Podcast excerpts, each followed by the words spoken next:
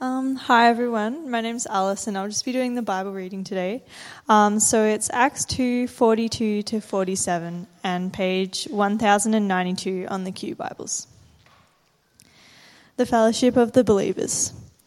They devoted themselves to the apostles' teaching and to fellowship, to the breaking of bread and to prayer. Everyone was filled with awe at the many wonders and signs performed by the apostles. All the believers were together and had everything in common. They sold property and possessions to give to anyone who had need. Every day they continued to meet together in the temple courts.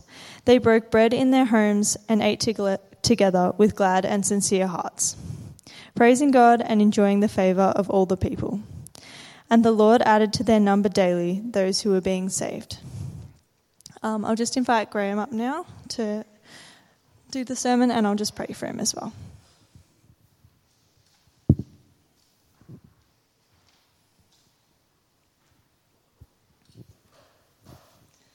Um, if you just want to bow your heads.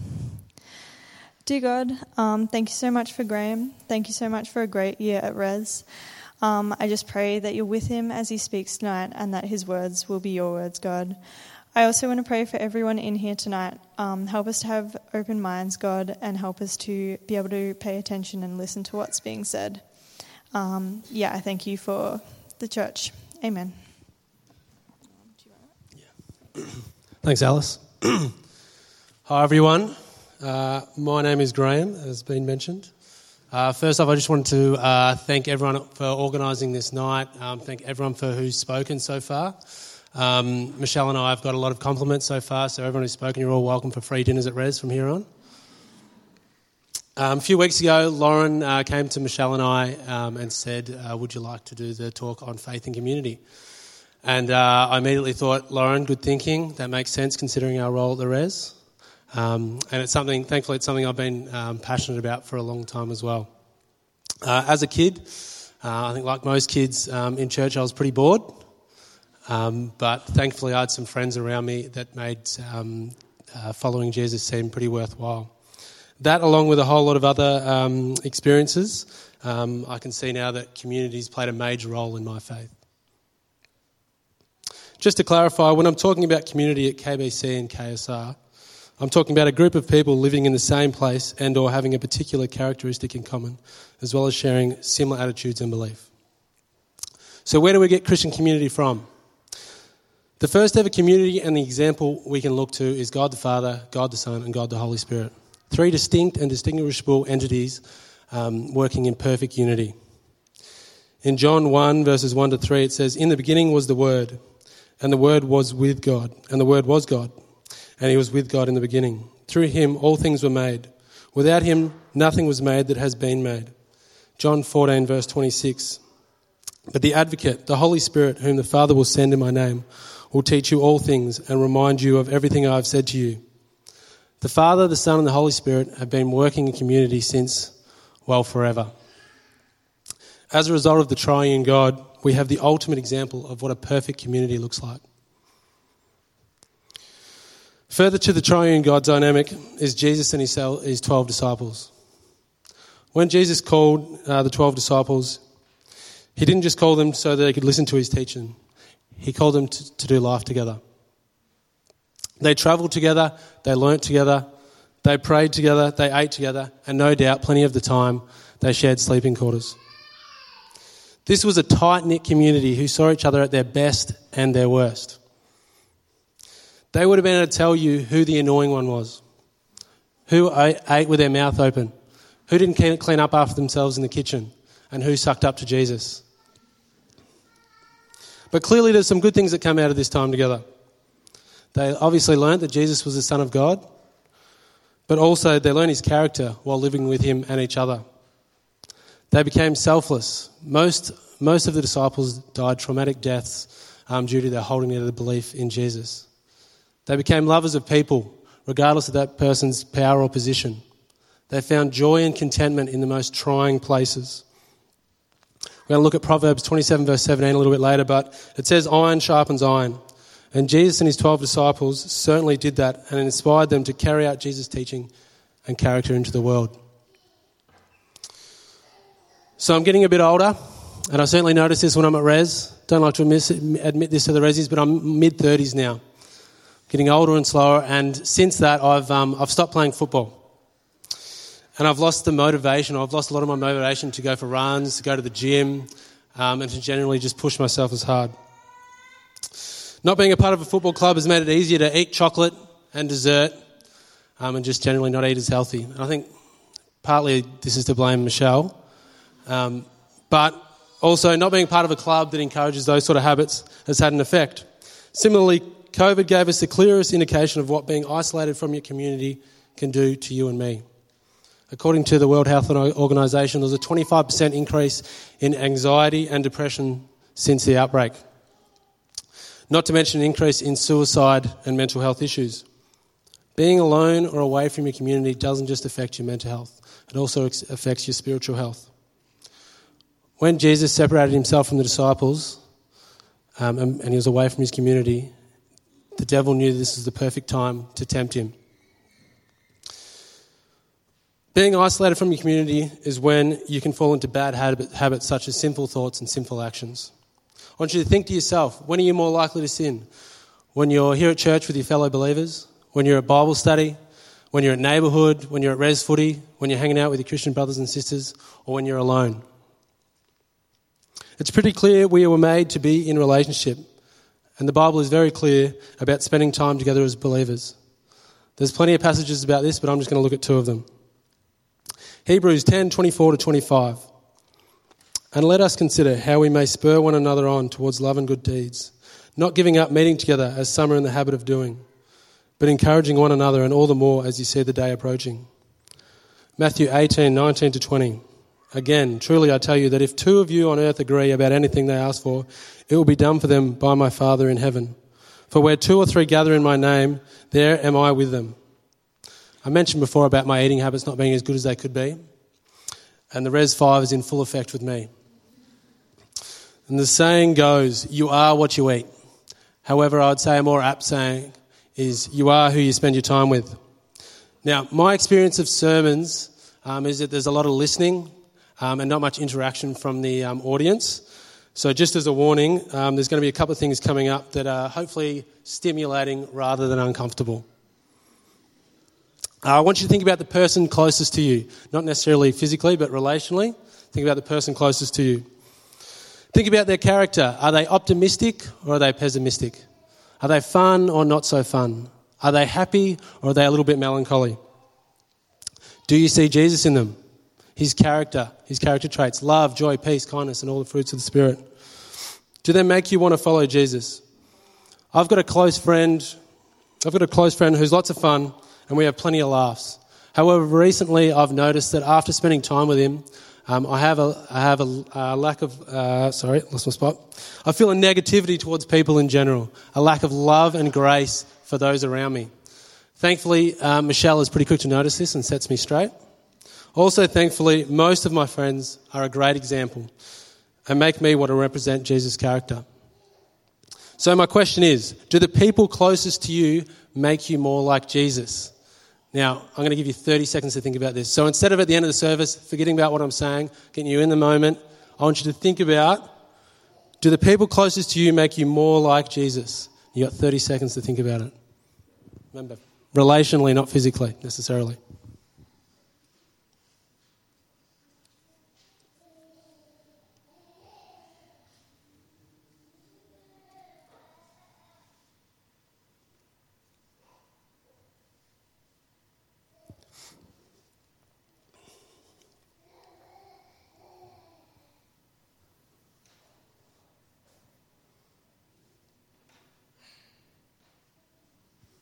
Rob's given me the nod, must be 30 seconds.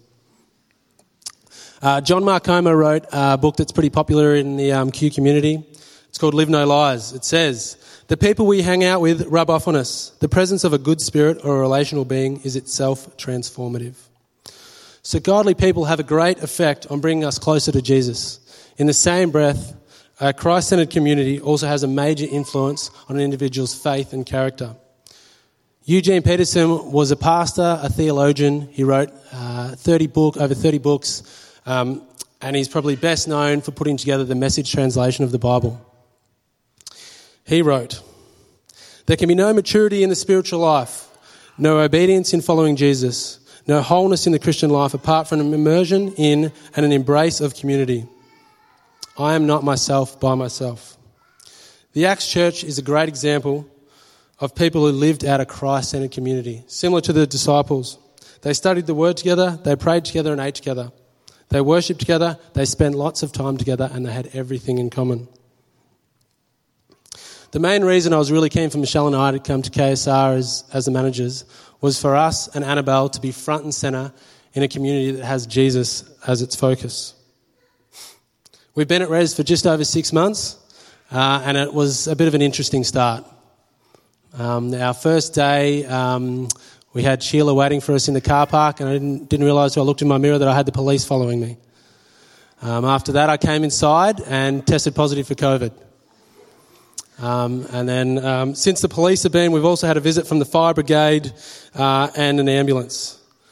However, we've seen God's hand and His Spirit continually through our start at KSR and KB, KBC. Firstly, in how welcomed we felt and included in this community. The Jellies were phenomenal with their time. Um, Jellies were phenomenal with their time and making the transition as easy as possible. Our staff um, for just having grace and patience as we learn what the heck we're doing. And our students' friendliness and willingness to go out of their way to help out. Uh, as an example, we had a working bee at Highbury Common uh, a couple of months ago, and uh, it was up to about 10 resis uh, gave up their Saturday um, to, to assist us with um, setting up the Highbury Common that didn't particularly assist them. So they moved around wood chips, uh, they, they cleaned the playground, they fixed up garden beds, and after I had enough and had gone home, they stuck around and um, painted the cubby house. They're also very willing to chase after Annabelle when she goes rogue, which is often. We've also noticed just general things at Res that represents God's character. We've seen lots of laughter and joy at Res. Um, we see a lot of selfless behaviour, whether it's a student covering another person's duty or someone checking in on someone um, who's struggling. There's lots of different personalities that have learnt to not only get along but enjoy each other's company. We also see people who spend time in the Word, spend time in prayer, both individually and as a group. We, pe- we see people who want to chat about their faith and be challenged in their thinking. So, reflecting on that, it makes sense why living at Res makes me feel encouraged in my faith, encouraged in my faith, spurred on towards love and good deeds, and to understand Jesus better through a community who's chasing after him. So, obviously, listening to me is great, but it's pretty easy to be passive in church. So I'm going to give a, give a chance for you guys to uh, discuss, which I'm sure you're eagerly looking forward to.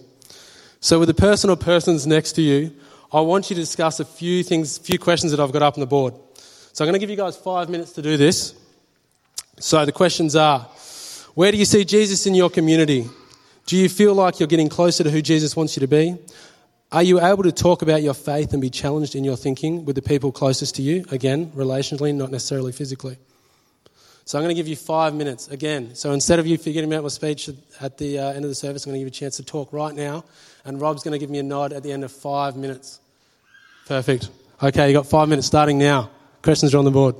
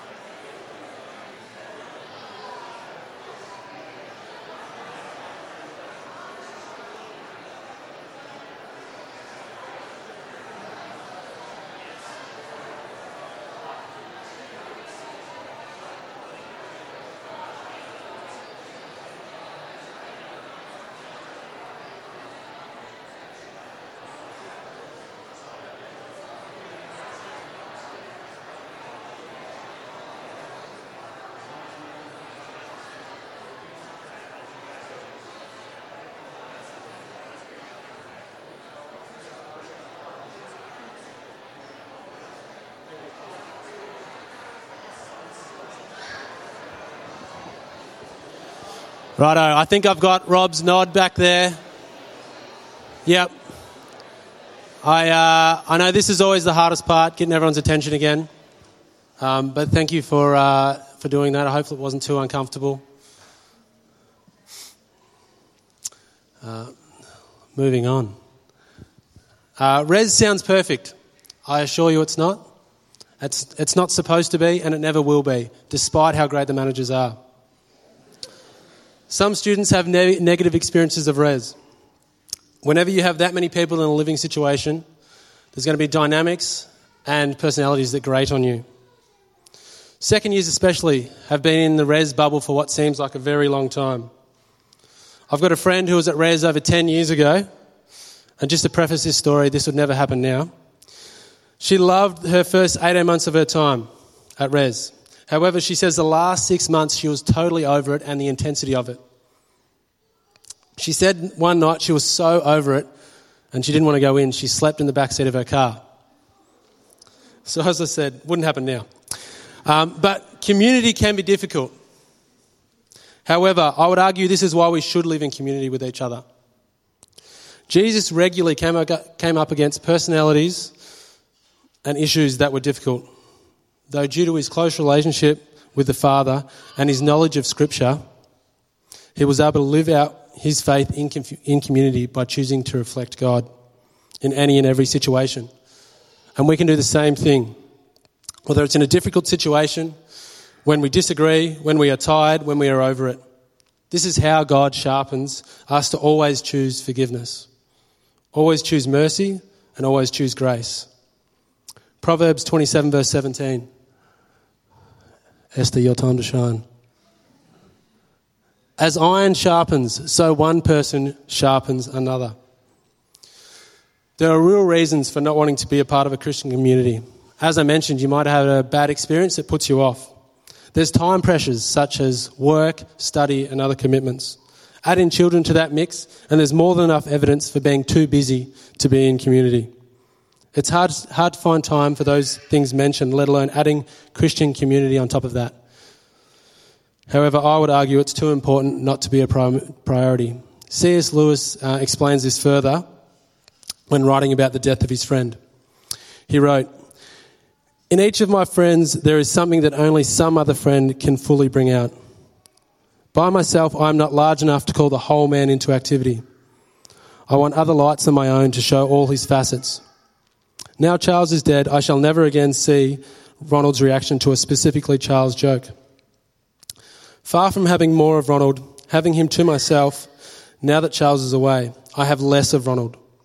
In this, friendship exhibits a glorious nearness by resemblance to heaven itself, where the very multitude of the blessed, which no man can number, increases the fruition which each, of us has of God.